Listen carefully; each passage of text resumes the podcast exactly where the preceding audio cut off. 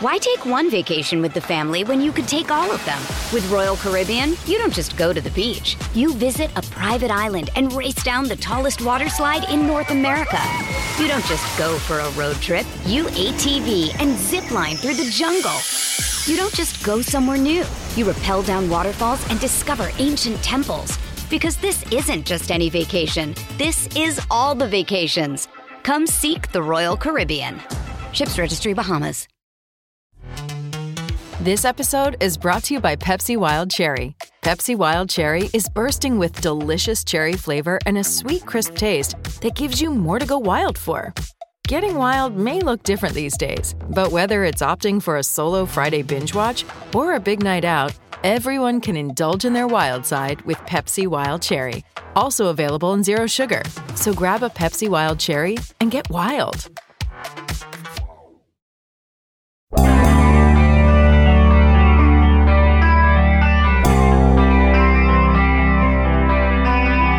You know, everyone always wants to know, in any off-season setting, who looks good? Who looks good? No matter what subject I'll bring up in covering an O T A or a mini camp or a training camp session, it's always, who looks good? And I'll say, well, you know, they didn't really do those kind of drills, and it's kind of hard to tell. They're not, it's football in shorts, whatever else. And the same questions will come. Who looks good? You know all I'm going to do today? All I'm going to do is just give up. I'm going to tell you who looks good. Good morning to you. Good Friday morning. I'm Dejan Kovacevic of D K Pittsburgh Sports.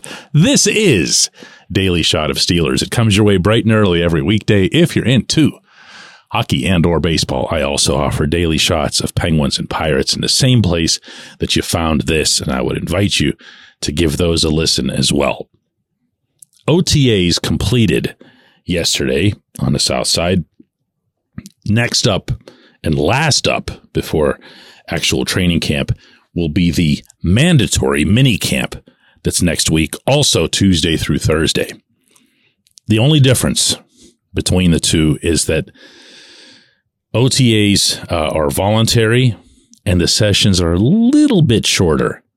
At the mandatory mini camp, you got to be there, and rather than the sessions going about an hour and fifty minutes, you'll see them go closer to two hours and twenty minutes. Just laying out the technical part here. But yes, there were three weeks of O T As, nine total sessions. If you add up all the practice time, you're talking about twenty hours worth of, well, organized team activities. And in that time, there are things that you genuinely can't evaluate, at least not realistically. Way at the top of that list is line play. They are out there in shorts. They are not making any significant contact. They are, and I use this advisedly, going through the motions, not in the negative sense. They're actually exercising the plays the way they are supposed to move and nothing else.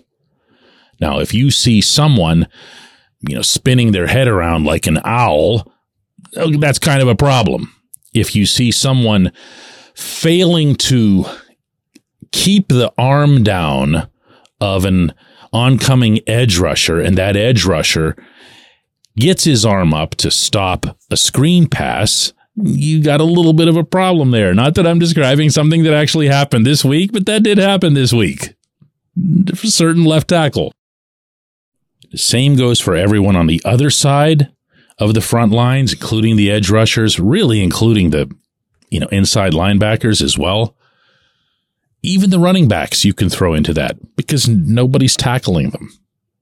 They're, they run for a touchdown every play. And if you're Najee Harris, you literally take it to the house every play, even if it's eighty yards away. He does this. So the only thing that's left are elements of the passing game, meaning both offensively and defensively. You'll see quarterbacks attempting to make passes that, while they're not exactly under duress, they're passes that have to be made to someone running a route somewhere. There generally aren't decisions, not too many decisions anyway, other than when they get down to the goal line, but you're, you're looking to just, you know, point A to point B. Wide receivers can make a splash. Wide receivers can make a really, really big splash. Everyone was talking early in O T As about a catch that George Pickens made. And that's exactly who you'd expect to come up in a conversation like this. He wasn't alone. There were others. But the players as a group who have owned these O T As, again, with my begging you to remember the full context that it can only be elements of the passing game, have been the defensive secondary. And within that, the names that have been the most exciting have been the new young corners, meaning Joey Porter Junior and Corey Trice Junior And between those two, I'm going to pick as my M V P of O T As, meaningless as that is on so many levels, not least of which is that it's coming from me, is Trice. Partly because of what he was doing on the field. He was, as players have acknowledged, using that big, long reach of his, not only to make plays on the football, but also at times to discourage receivers who were coming his way. I'm going to have a tough time explaining that to you verbally. It'd be easier if I was just standing in front of you right now, just, you know, waving my arms or going through the, the, the actual uh, rhythm of what the receivers would do, but they would approach him and they would see no hope. So they'd bail on him and they'd cut away or they'd turn back.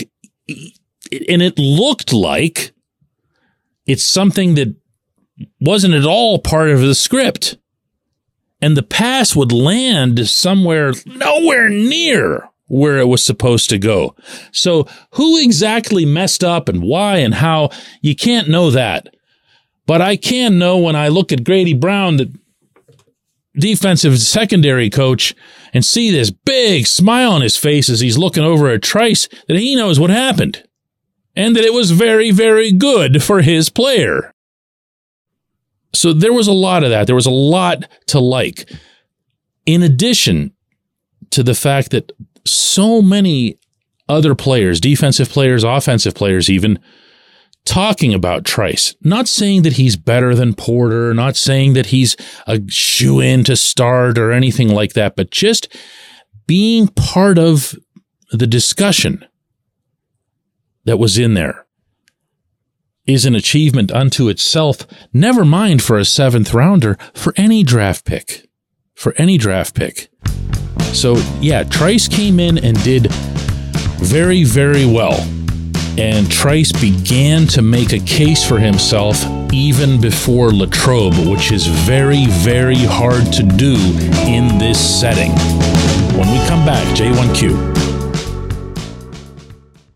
Luxembourg, Garbett, Kelly and George. L G K G is a personal injury law firm in Western Pennsylvania that represents people hurt in car accidents or who need help with workers' comp or medical malpractice. When the attorneys at L G K G make you a promise, they keep it. They've been keeping promises in our region for over eighty years. L G K G's been A V rated, the highest rating a law firm can receive, and they've been designated super lawyers. That's actually a thing for over fifteen years. It's a rare combination. L G K G has offices in Cranberry, Newcastle, Beaver Falls, Butler, and Elwood City. Learn more about them by visiting L G K G dot com or by calling eight eight eight, eight four two, five four five four. L G K G. Why take one vacation with the family when you could take all of them? With Royal Caribbean, you don't just go to the beach. You visit a private island and race down the tallest water slide in North America. You don't just go for a road trip. You A T V and zip line through the jungle. You don't just go somewhere new. You rappel down waterfalls and discover ancient temples. Because this isn't just any vacation. This is all the vacations. Come seek the Royal Caribbean. Ships Registry, Bahamas.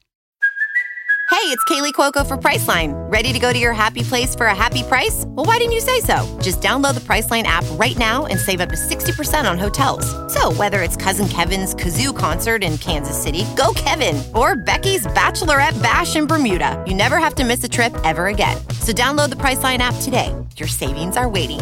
Go to your happy place for a happy price. Go to your happy price, Priceline.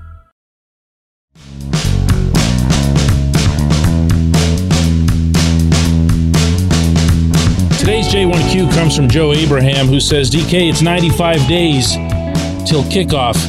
ninety-five's a number that I hold dear to my heart as one of my favorite Steelers of all time, Greg Lloyd. What is the criteria of becoming a Hall of Famer, and why has Lloyd never been mentioned in this conversation? Well, Joe, he's mentioned. He's in the conversation. He's been in the conversation really since his playing days. How could you not be when you look at his achievements? Three-time All-Pro, and that alone is something. Ten-time Pro Bowler. Uh, he finished second one year, third another year in the Defensive Player of the Year voting. Statistically, fifty-four and a half sacks, thirty-five forced fumbles, sixteen fumble recoveries, eleven interceptions. This guy could do everything. And on top of that, and I'm going to guess this is one of the reasons he was one of your favorite players, he came with this menacing aura about him that was a throwback. Even though he was playing in the nineties, it was a throwback to, you know, the seventies, when you had Mean Joe Green and Jack Lambert and everybody scaring the you-know-what out of the opponent. Lloyd was very much that. So why isn't he in the Hall? You can make a Hall case. All right, let's start there. I just read off some pretty strong numbers. And I said at the time Kevin Green was elected that Lloyd was more deserving out of the two outside linebackers that the Steelers were utilizing in that three four.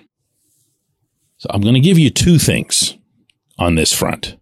One, and I don't mean to say this to be disrespectful of the recently deceased or whatever, but, you know, I was asked a football question and I need to say this in order to give a football answer. Green was a one-dimensional player. Green could only do one thing. He'd come off that left edge and he'd find a very, very quick path to the quarterback. And ten, twelve, fourteen, sometimes even more occasions over the course of the year, he'd get to the quarterback and he'd run up a sack total. And that's what he did. He ran up a sack total that wouldn't allow him to be kept out of the Hall. His overall achievements, including the stuff that I mentioned about All-Pro and Pro Bowl and everything else, the rest of it, the interceptions, the forced fumbles, whatever, even something as basic as tackles, Lloyd was the superior player. But if you watched the Steelers back then, you would know that Lloyd was the one making all of this happen.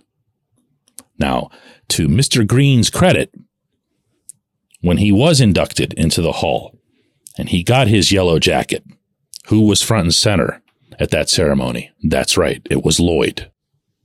Because he knew who was buttering that bread. That's one part. The other part is this. Boy, are you going to hate this. If you didn't already hate that part, you're going to really hate this one. Lloyd wasn't just mean on the field. He was mean off the field. This wasn't some false persona. This wasn't somebody who could turn it on and off. This wasn't, well, it wasn't Mean Joe. You know, Mean Joe was exactly what he was on the field, but a complete professional and a great, great human being off of it. Lloyd was an absolute scourge in that locker room. And let's remember that while it's not all writers voting for the Hall of Fame, there's a selection committee and a process and everything else. You do need writers to go to bat for you, to support your candidacy, to make your case. And while no, that should not be something that is influenced in any way, shape, or form by how they are with us, I'm not saying the writers are right. I'm trying to explain to you yet another reason why it didn't happen. Now, I have a Hall of Fame vote in baseball, and I have all kinds of evidence to support that I've never allowed somebody being a jerk to me to influence my vote. in one direction or another. I've had players who've been jerks to me that I've voted for. I've had Barry Bonds, who was actually great with me, and I don't vote for him because of steroid usage. And I get accused all the time of not voting for Bonds because he was supposedly a jerk. Well, he wasn't a jerk to me, so I didn't care. He was great with me. But the voters are human as well, and the voters are going to allow that sort of thing to influence them naturally. So I'm giving you a lot here, but I feel that Lloyd would slash should have a solid candidacy for the Hall while not exactly being someone who's absolutely got to be in. I appreciate the question. It was a very good one. I appreciate everyone listening to Daily Shot of Steelers. We'll be back to do another one of these on Monday.